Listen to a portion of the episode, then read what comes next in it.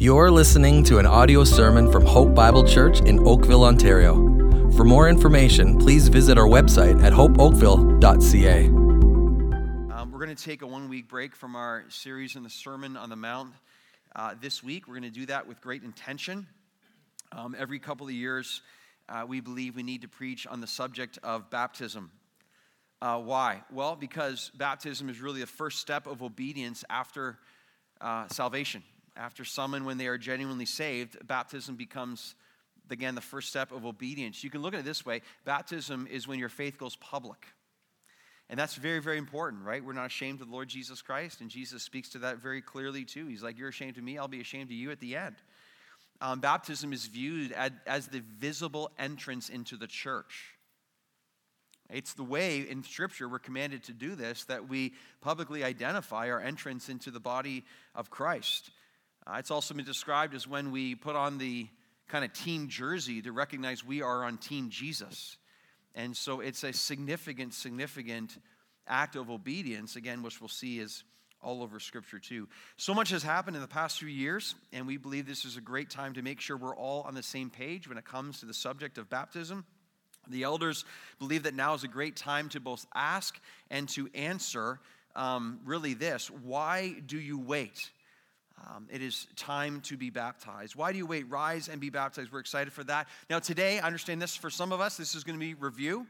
For some of us, it's going to be new, but for all of us, it will be true. And yes, I did try to rhyme those things together, all right? But that's true though, right? I mean, for, for some of us here right now, we've heard this, we know this. Um, in many sense, this is a baptism class today, but we love to do it all together. But for some of us, we have never heard this before, or not maybe in this way. And there's going to be clarity that that's going to come, and the Lord's going to work in your heart and life, and that's exciting. Whenever we've done this over the years, God has used it every single time. So we're going to jump in, a lot to get through, but we're going to be expedient as we go through this. We have five questions today when it comes to what the Bible teaches on baptism. Question number one is this: what is baptism? That's a good place to start. What is baptism? We're going to see three things on the screen beside me and behind me here. Number one, baptism is an ordinance. Baptism is an ordinance given by Jesus Christ. So Jesus commanded, or you can say, or ordained the ordinance of the Lord's Supper. That is the one ordinance that we are to observe repeatedly. And the Lord's Supper here, we basically do it again once a month together and in other ways as well. But he also commanded or ordained baptism as well. In Matthew twenty-eight nineteen, again, in the Great Commission itself, that's a, that's a huge deal. Jesus said, go therefore, make disciples of all nations, baptizing them in the name of the Father, the Son, and the Holy Spirit. So again, right off the bat, if we have any questions about baptism, right, right here, right from the start, it's a command. It's an ordinance that Jesus gave to the church. So, so immediately, it's a big deal.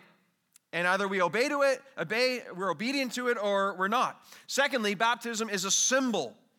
This is powerful and beautiful. So baptism is a ceremony where a person is immersed into water. But it's so much more than that too. Um, one main text I want you to turn to today is Romans chapter six. We'll look at verses three and five. So please, in your Bibles, turn to Romans chapter six, verses three to five. These verses will not be on the screen for you, so I want you to be able to see that there. These are important. Romans six, three to five, encourage and put peer pressure on your neighbor to turn there. Romans six, three to five. Again, I always want you to see what I'm saying, right? I always want you to see it's right there in front of you. And as a student of God's word, you should want to do this as well. Romans six, um, verse three. Paul says this: do you not know that all of us who have been baptized into Christ Jesus were baptized into his death?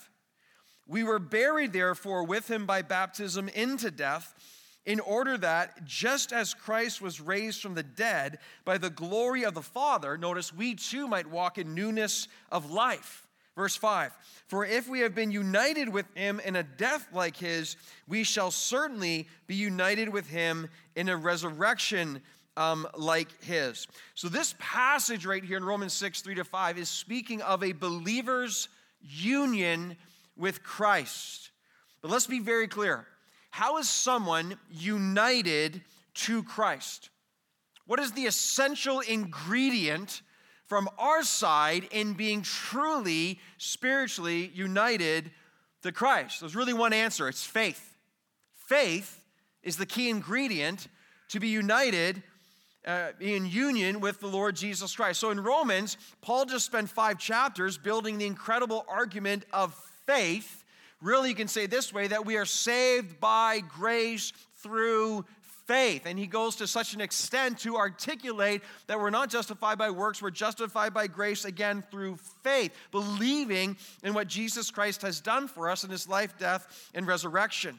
So notice here, and this is this is so important, so it's not baptism that unites us to Christ. There's, there's a lot of false teaching regarding baptism. I heard some even this morning, people coming up, and they had clarity, and the things they have experienced or been taught in the past, they're just not right, okay?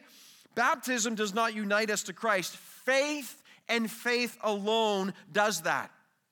What baptism does then, baptism pictures our faith in Christ. It symbolizes our faith and salvation in Jesus Christ. Think of it this way. Just like a wedding ring does not cause someone to be married. You don't just put a ring on and then you're married. A wedding ring is a symbol of marriage in someone's life. This is what baptism is in the Christ follower's life. It symbolizes what has taken place in the life of the Christ follower in the past, referring to genuine salvation. So you see, to be saved by Christ, and in Romans six, three, and five, we see this, is to be saved from death. But in order to be saved from death, you must also die with Christ. Now follow me here, okay? For the true Christian, what happens? We're saved in Christ, we die with Christ. The penalty of our sin, our old self in this sense, our sinful nature self, died with Christ on the cross. And at that point, the old has gone, our sin has been paid for, and we experience, again, newness in life because of that. That's why Paul says in Galatians two, he says, I have been crucified with Christ. But he doesn't stop there, and he says, it is no longer I who live now, but Christ who lives in me. So this truth beautifully parallels Romans six, four, and five, right? Again, let's just say it again in a similar way, but hopefully we are understanding this. If your sin has been nailed to the cross with Christ, then this is absolutely certain. Then you become a new creation. If your sin has been paid for and nailed to the cross with Jesus Christ, you become a new creation. As Christ died, but it doesn't stop there, and was raised from the dead. The moment Jesus Christ is raised from the dead, he defeats death once and for all. Death is now, again, gone. So all those who belong to Christ in his death and resurrection, who put their faith in Jesus Christ, they too then have forgiveness of sins, and they are raised from the dead to eternal life. And so faith unites us with Christ in his death, and most gloriously, faith unites us with Christ in his resurrection.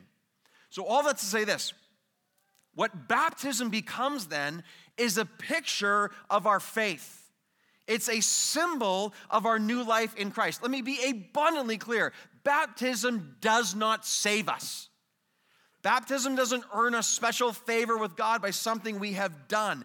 For the observer, or the unbeliever, baptism is literally an object lesson of our new life in Christ. This is why also I try to encourage anyone I'm close to who's getting baptized, I try to encourage them, as you're about to be baptized, just, just think about what you're symbolizing. You're gonna stand in the tank and identify with Christ in his death. You go under the water, you're identifying with Christ in his burial. You come up out of the water, you're identifying and symbolizing being raised from the dead. Again, a symbol of what has happened to you in Jesus Christ. When you stand in the tank, you're just like, man, I can't show you like right here, and like, you know, an object in front of me. I can symbolize what has taken place in me.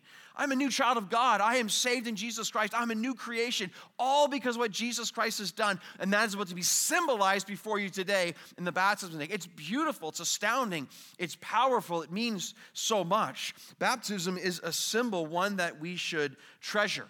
So it's an ordinance. It's a symbol. Thirdly, baptism is a statement. It's a statement. So baptism becomes an opportunity to declare one's faith in Christ. It's such a big deal to stand before your church family, to stand before others that are watching and say, man, no doubt about it, I love Jesus Christ, he saved me, and I want, I want people to know it as well. Here's a powerful quote, too, from William MacDonald on the reality of baptism. He said this: there's a sense in which a believer attends the funeral of his old self when he is baptized. Not good. That's so good. I love that, right? There's a sense where that is true. At your baptism, you're like, see you later, old self, because Jesus Christ has set me free. I have been crucified with Christ. No longer I who live, but now Christ lives in me, and I will never die again because of the gospel, again, of Jesus Christ, because of the life and death and resurrection of Christ, because of the love and grace and mercy of Jesus Christ. So baptism is a statement, then, of our faith. Now, a lot of people are intimidated to do it, and I have compassion for that, but in the end, it's the fear of man that prevents people that are intimidated, and we need to replace the fear of man with the fear of God, with faith, with faith in, in what the Lord has done for us as well. So the number one reason people are hesitant to get baptized is, is, is fear. That what I lovingly challenge you right now is this. Listen, if Jesus Christ died for you, you can testify for him in front of a church family that loves you, that's cheering for you, and will joyfully celebrate with applause at what Christ has done in you. And you're like, well, I'm afraid. Well, I, in love, get over it. Okay, no, like if Christ died, if he was here right now and you saw his scars in his hands, you're like, Jesus, thank you for dying for me, but I'm not willing to stand in front of a church family who loves me and say that you're that you're amazing. Would you say that? I, I don't think you'd say that to him. But let's make sure we're not letting the fear of man get in the way of us testifying to the glory of Jesus Christ, right? That's where, again, the Christian life, I mean, you have to exercise faith. And by the way, too, man, we're like, I, I don't know what to say. We'll help you with that. Well, I, I don't know if I want to read it in public. Well, we'll read it for you if you want to. Like, we're willing to do that. But nothing to prevent you from giving glory to Jesus Christ, because he saved you from death and hell and the very wrath of God. Just stand up. And again, every person who does that at the end, did, I've never heard one person ever baptized say, man, I should have done that. Every person in the end, the joy and the tears and the and the jubilation of testifying, because God helps you. It's amazing, eh? Peter could never walk on water if he didn't get out of the boat. He stays in the boat his whole life. He never experiences walking on water. His eyes off of Christ, he starts to sink, but his eyes on Christ, he's walking. Again, if you never get out of the boat, man, you'll never be able to walk on water. If you never step out in faith, well, you'll probably never get baptized. But we are called, we need to. We need to by faith. Question number two. Why should I get baptized? Well, I just had a lot of good reasons right there. But let's have four practical ones or four theological ones before us right now. Why should I get baptized? Well, number one, Jesus was baptized. Now, Jesus did not need to get baptized. Why? Because he was without sin. So it would not be a picture of salvation for Christ, because Jesus Christ is salvation. But Jesus was baptized to be an example for us. He was identifying himself with humanity. And the time would come soon where Jesus would identify himself with man to the point of taking on humanity's sin upon the cross itself. So Jesus was our example, including being baptized. By the way, I was in Luke three in my personal readings this morning, and that is a passage when Jesus was baptized and John the Baptist was baptized. I'm like, I'm, Lord, I'm so encouraged. And today we're speaking on this, and there it is, and I got there, and I'm like, oh, man, that just blesses me. We're on the right track. So Jesus was baptized. Secondly, Jesus commanded it. We have heard this already today, but it's very important for us to be as clear as the Bible is. Matthew twenty-eight. Simple, unavoidable. Jesus commanded his disciples to be baptized. Loved ones, please understand, this is one of the easiest steps of obedience in following Christ. It's simply a choice to do it or not do it. Other commands are very hard. In, in the Sermon on the Mount, never lust after a woman. Commands to never gossip, the commands to not be filled with pride. Those are very hard commands to obedient on an everyday basis. But baptism is different. Baptism is a choice. Either I will or I won't. I suggest obedience. Obedience to the Lord Jesus Christ, who commanded it. Go therefore, make disciples of all nations, baptizing them in the name of the Father, Son, and the Holy Spirit. Thirdly, the apostles taught it. In Acts two thirty-eight, Peter was giving the first sermon of the early church. He preached the gospel, and at the end he said, repent and be baptized, every one of you. Repent, believe in the gospel, receive the Lord Jesus Christ, and then immediately the command also was, be baptized, every one of you. And three thousand people were saved and baptized that day, again, in the first sermon of the early church. Fourthly, the early church practiced it. Um, Acts nine, Acts eight, Acts ten, Acts sixteen are a few examples of the early church practicing baptism. The application is clear. Baptism was crucial to Jesus, the apostles, and the early church. Baptism should be critical to us as well. Question number three, who should be baptized? This is an important one. Our study today of Romans six uh, is clear. I want to turn to one more passage. I'll put this on the screen for you because I'm just I'm, I'm really nice to you. And so on the screen for you, Galatians two twelve, of course you can turn there as well. But on the screen, notice carefully here, look at here.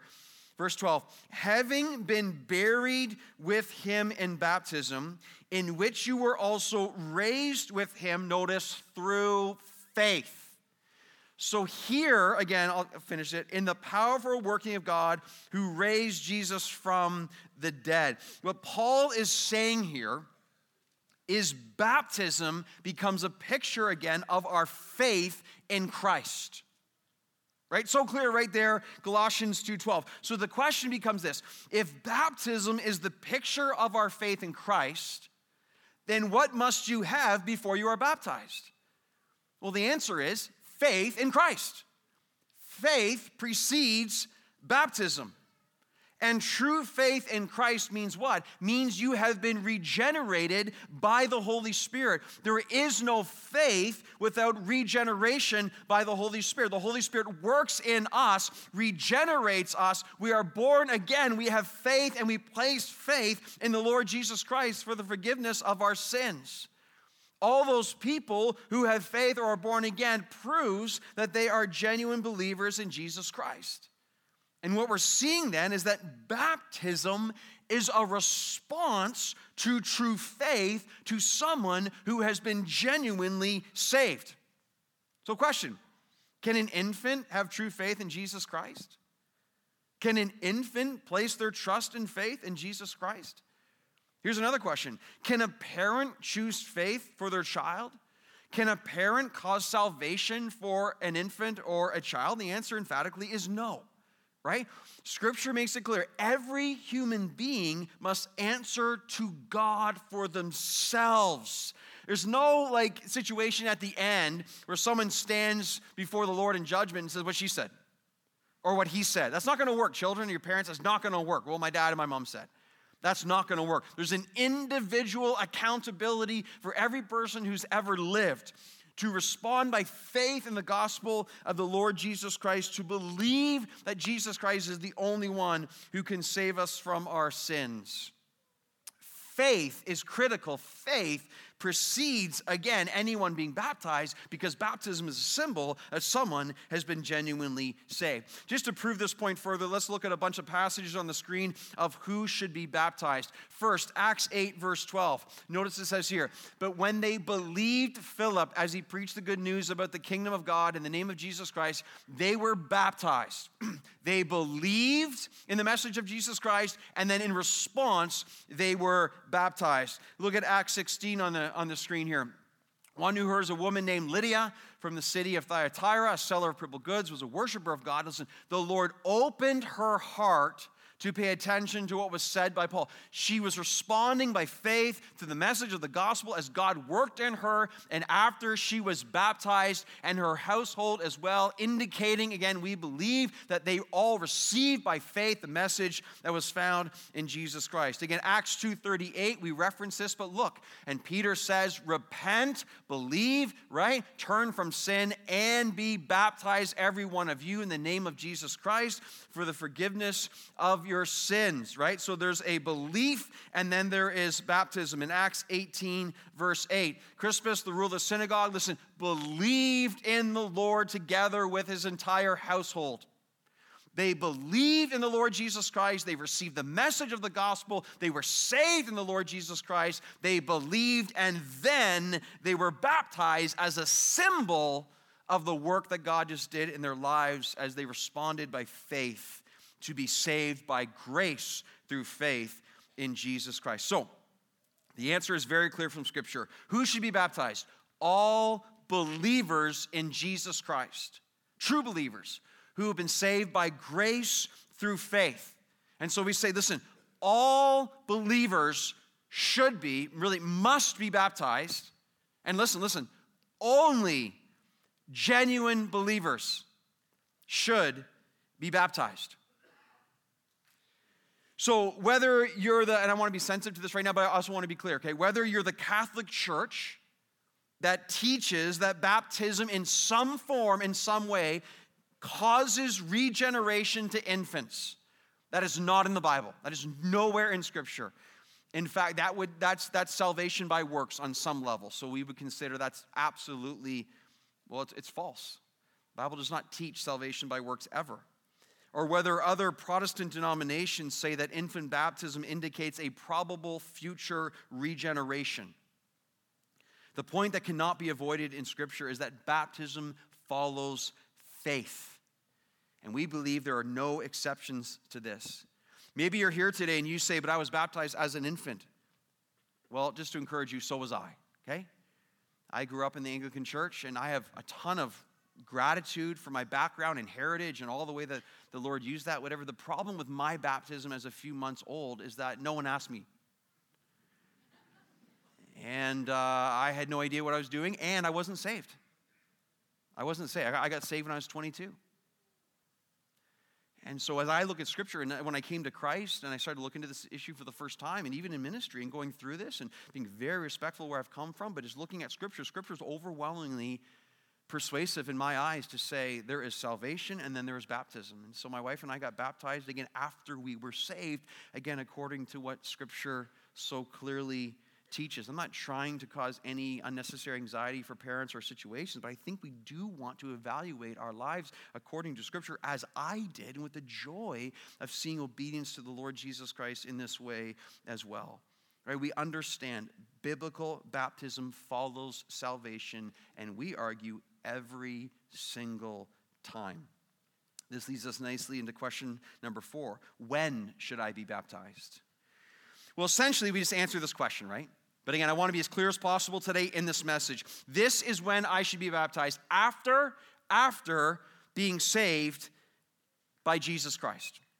That's when I should be baptized. It's interesting. There's often this notion, like people come up with this a lot, and they think, well, I'll be baptized when I'm in a certain place spiritually. When I get to a certain place of maturity, then I'll be baptized. And in a sense, that is correct in this way. It is correct in this way. The one essential requirement, as far as spiritually speaking, in your life is you need to be saved. That is necessary. You must be saved. But listen, that is the only requirement in Scripture before baptism. You just need to be saved. You don't have to have a chapter in the Bible memorized.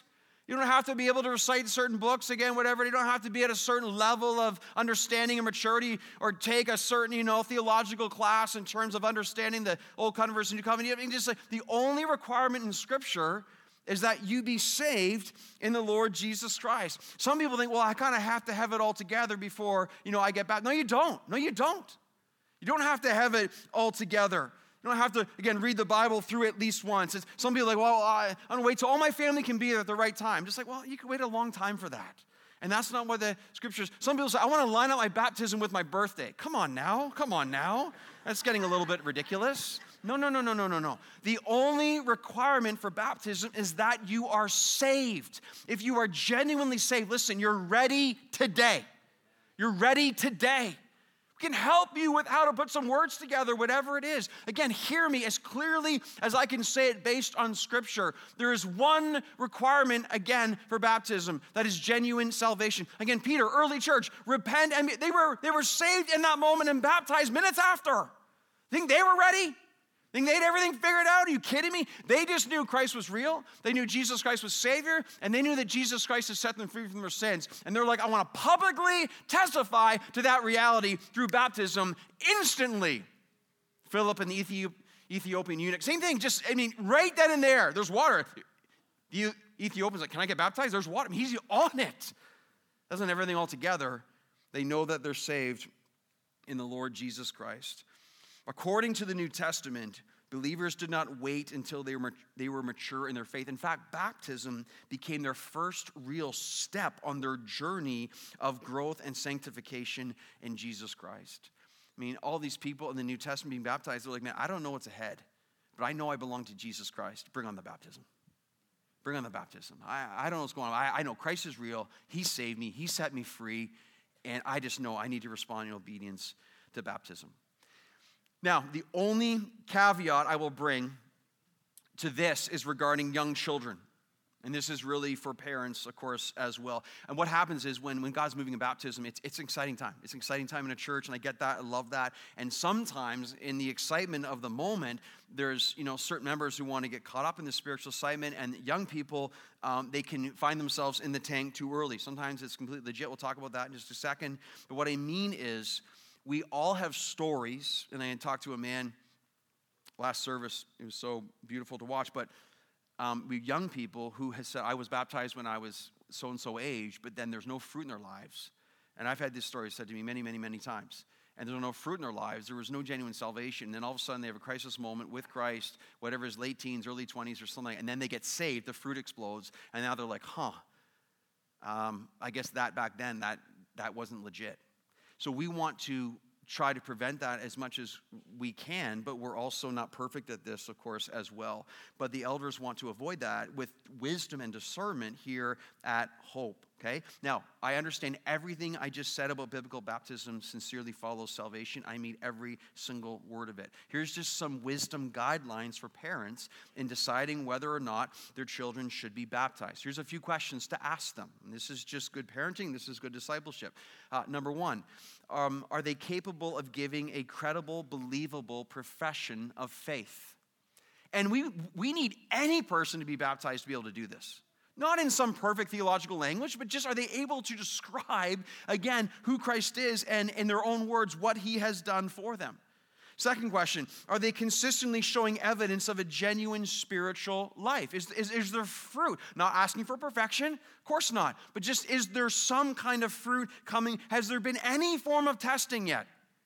And where they continue to pursue Jesus Christ. Question three, do they understand what they're doing and saying? Do they know on some level why baptism is so beautiful? In their own words. Do they appreciate, last question, do they appreciate the importance and significance of this event? These are wonderful questions to sit down and to discuss with a child. And again, not ask them to have everything perfectly right, but they can convey and they are living in such a way that we believe God is truly at work within their life. So there's no set age for baptism. It differs from child to child, but it's important again, and, and listen, when a, when a child, and we interview a child and, and, and they, they are legit, I mean, they're in the tank at at some young ages, and, and we've done it over the years, and we do that joyfully and gladly, and we do not want to hold them from doing that as well. It's a beautiful thing. The one other thing I want to bring up when it comes to baptism, too, is baptism as it relates to communion. Here's the question. I think, I think this is important for us as we go through this, too. So the question I have for people who are taking communion presently and have been for weeks or months or maybe even years, but you have not yet been baptized, I want to ask you why. Why is it okay to receive the Lord's Supper in private, in a sense, because we're often by ourselves, we're here, we're surrounded, but really, but we're not willing to go public for Jesus? Why? We're not going to be legalistic about this. We're not going to be legalistic. But I do want to ask the question because I have a problem with that. When the command for baptism is so abundantly clear in Scripture, and baptism really viewed as the entrance into the church where my faith goes public, but I'm willing to receive the Lord's Supper by myself, but I'm not willing to go public for Jesus, I just need to know why. And I think that's a theological problem on some level. Now, just to be transparent, this is how I've led, Jill and I have led our own family. We've had multiple, or we've had situations where discussing with our children, if there's a desire to receive the Lord's Supper, but there's not a willingness to be obedient to baptism, then we would lovingly suggest maybe you're not ready then to take the Lord's Supper because something isn't adding up. There's been wonderful, healthy conversations, and it's been good for us. So again, I, I want to lovingly challenge all of us that if we are willing, because I think the one is easy to do in a sense, but then it should not go without the obedience to being baptized and standing up and declaring before my church family that I belong to the Lord Jesus Christ. So just, I just, I just, we're not, again, we're not going to be legalistic about this. We're not going to go out of aisle and, you know, check up on people and watch and whatever, but we do want to take this seriously before the Lord, to ask ourselves and examine our hearts to say, huh, why is that? And I would suggest that if, well, just, we've heard it today, if you're genuinely saved, get baptized, man. Like, let's go. Let's go. Um, last question today is this. How should I be baptized? It's good to know there's very little dispute in regards to the way the early church baptized. Uh, the word used for baptism in the New Testament is always either um, the Greek word bapto or the Greek word baptizo, which clearly means in the original language to dip or immerse. There are numerous other words the New Testament authors could have chosen under the inspiration of the Holy Spirit, Greek words for sprinkling, pouring, moistening, but every single time the word that is chosen is either bapto or baptizo. Um, that came from an expression when a garment was immersed into a dye. So just have that picture that in your mind, a garment immersed into a dye, that is baptizo. The word baptism is used eighty-two times in the New Testament. sixty-one of those times refers to a person being placed under water. fourteen times it's used for going through or under painful ordeal. Again, metaphorically describing Jesus in his um, baptism of suffering. But again, the meaning is metaphorically going under, immersed under. The seven other times are referring to being baptized in the Holy Spirit, referring to, again, when we are regenerated and we are fully immersed into the Holy Spirit, when we are regenerated, born again, and we are converted or saved in the Lord Jesus Christ. And the whole point being this, is Is that the word means immersion. Every time in the New Testament means to go under, to dip into fully. Beyond this truth, there are other scriptural references that point to immersion as a practice of baptism. Listen carefully. In Mark one, describing Jesus' baptism, it says, when he came up out of the water. It's not sprinkling or moistening or pouring. John three, uh, John the Baptist was baptizing because water was plentiful there. Acts eight, Philip with the Ethiopian eunuch, the text says they both went down into the water. Scripture clearly suggests immersion as a mode of baptism as opposed to sprinkling or pouring. But the best part of immersion is what it symbolizes. It symbolizes, again, you stand in the tank, the death of Christ, you go under the water, the burial of Christ, you come up out of the water, and the resurrection of Jesus Christ. It's picturing life, death, resurrection in the Lord Jesus Christ. It's a beautiful, beautiful picture when we see it for what it is. So baptism is a big deal, and baptism is a beautiful deal. And we believe today that the Lord is calling many to be baptized. That has already been proven today, which is also very exciting as well. So really go through all this, and now I only really have one more question. And the question is for all those who are true believers in the Lord Jesus Christ and have not yet to be baptized. The question I have for you is, what are you waiting for? I mean, what are you waiting for, in all honesty? Today's the day, today's the day to make the decision. No more excuses, no more hesitations, no more rationalizations of why this hasn't happened. Remember, remember, there is no such thing as an unbaptized believer in the New Testament. There is no such thing as an unbaptized believer in the New Testament. So I think you're out of excuses today, and I think the Holy Spirit calls you. And Acts twenty-two on the screen for you right now, Acts twenty-two. And now why do you wait? Rise and be baptized, picturing the washing away of your sins, calling on the name of the Lord Jesus Christ. So we have baptisms scheduled for next week. And now we already have baptisms that will be scheduled for the week after as well from last service. And I believe the Holy Spirit is calling people again to be baptized, and Jesus is calling for obedience today as well. It's an exciting time. So here's what we're going to do. We have staff and ushers who are ready to hand out this card for people who know they need to be baptized today. And the card on the back, it's just simple fill out name, and that will be torn off and handed into our connections desk for all those people the Holy Spirit is working on. Maybe from the beginning of this message, your heart is beating fast right now. You understand this is you. It's again, the excuses have fallen to the ground. Jesus Christ in his glory is waiting for you to testify to his goodness. You are being filled with faith. This is an exciting time. There might be fear, but faith is overcoming that because you know you've heard from the Lord. Again, a very, very exciting time to do that. And Lord willing, two weeks from now, as you respond in obedience, that you will be part of the baptism service, or maybe a few weeks from now too, demanding depending on how many we have, and this is your day. So I'm speaking right now to everyone who's in this room that's saved in Christ and is yet to be baptized in Overflow two right now, if you're in Overflow, and Orangeville two. If you're in Orangeville right now, I think we are set up. If you are there, and this applies to you. So the last thing that remains today then is this. Who needs to be baptized? Who needs to respond in obedience to the clear command of Jesus Christ and to not wait again another day? So if that's you today, because of what Christ has done for you and your desire to be obedient to him, then whether you're in Overflow, in this room, Orangeville right now, I'm going to ask right now that you would stand. That you would stand in response, that you need to be baptized today. In the name of the Lord Jesus Christ. Who needs to be baptized today? Bless you, bless you. Yes. Awesome, awesome. Amen, Jojo, it's so good. Amen, amen. Who needs to be baptized? Three girls in the back, that's awesome. Family in the back. Amen, brother back there, that's awesome. Who needs to be baptized today? Amen, we're so excited. Woo! If you're in Overflow right now, if you're in Overflow right now, we have some ladies at the back right there too. The gentleman at the back right there as well. When you get your card, when you get your card, amen, after you get your card, you can be seated, you can fill it out and hand out at the connections desk. Again, we have, looks like a whole family at the back there. That's awesome. We're so thankful for that. Praise the Lord, huh? Praise the Lord. Amen. Amen. Amen. Amen.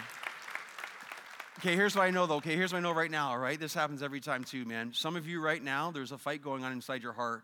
And your heart, blah, blah, blah, blah, blah, blah, blah, blah. And right now, like you want to do it, but you are afraid. Now is the time to exercise your faith and obedience in the Lord Jesus Christ. I'm going to give you another opportunity to be cheered and celebrated by your church family. You're hesitating. You're hesitating. Stop it. Obedience to Jesus Christ. If you're in this room, Overflow Orangeville, and this is, again, another oper- another lap around the track right now, and the Lord Jesus Christ, and you know it, you know it, let, let, let's see it. We want to love you right now. Would you stand where you are right now? Anyone else? Amen, right there, awesome. Let's go, bro. Awesome, awesome, awesome, awesome. In the back there, that's awesome, that's good. So good, let's go. Woo, what's up, young man? That's so exciting. That's exciting, awesome. Awesome, a whole bunch in the back there too, ushers, make sure you get them as well. That's so great. And we have a young woman right here, too. A young woman right here.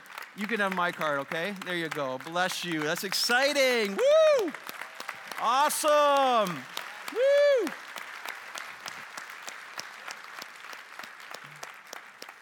Oh, that's so good. Ushers, I'll need another card for next service, okay? Make sure I get that as well, okay? Hey, it's an exciting day, church. We love to see the Lord work so much. And, and some of you, your legs aren't working today, but they will work when the service is over. You get a card. You get a card. There'll be the connections desk. We have so many of these. Fill it out. Hand it in. Some of you tonight. Some of you right now. Again, I get the battle, all that stuff. It's a spiritual battle, too. Some of you tomorrow. Um, obviously, we're open. Anyone who wants to respond in obedience, man, we are going to meet with you, love you, care for you, and we'd love to talk to you. So you can online, you can come in, whatever it is, in the next, anytime, anytime. We're always seeking to baptize people who are saved in the Lord Jesus Christ. And so maybe your step of obedience will come in the days to come, or maybe as we see baptisms in the next coming weeks, that also happens as well. So I think based on the response so far, we have baptisms for several more weeks coming, and that'll be a Christmas gift to this church. And so we're very thankful for that. Amen. Amen. Amen. And I don't I don't know what's happening in Overflow or elsewhere as well, but we're excited to see what God is doing there. And I pray, man, you will never go wrong with obedience to the Lord Jesus Christ. So church, let's just pray. I'm so glad we get to do this. Father, thank you for your word and this clarity. Thank you for the joy of your church responding in obedience to what you've clearly commanded. Make disciples, baptizing them in the name of the Father, Son, and the Holy Spirit. I pray the next few weeks will be one of tremendous joy, tremendous glory for you, and just tremendous uh, awareness that you are work, you are alive, you're building your church, and it's true. The gates of hell will not prevail against it. And so, Lord, bless you, bless you. We love you. We need you. We pray together even now, like we pray for next service. Pray for the twelve o'clock. May there be an extraordinary movement of God and more and more men and women responding to obedience in Jesus Christ, that you get more and more glory. May it be so. I pray for all those who have indicated that they are to be baptized. Protect them, Lord. The enemy hates this so much. He's going to try to discourage them. He's going to try to distract them. He's going to try to make them second guess. I pray in Jesus' name, Lord, deliver us from evil. Amen, church? And just allow each man, woman, child to be surrounded, a hedge of protection, light around them, and they would say, no, I've heard, it's clear, I will respond, I will obey, I will follow through to give glory to Jesus Christ, because I have decided to follow Jesus, and there is no turning back. We pray this in Jesus' name. Amen. Let's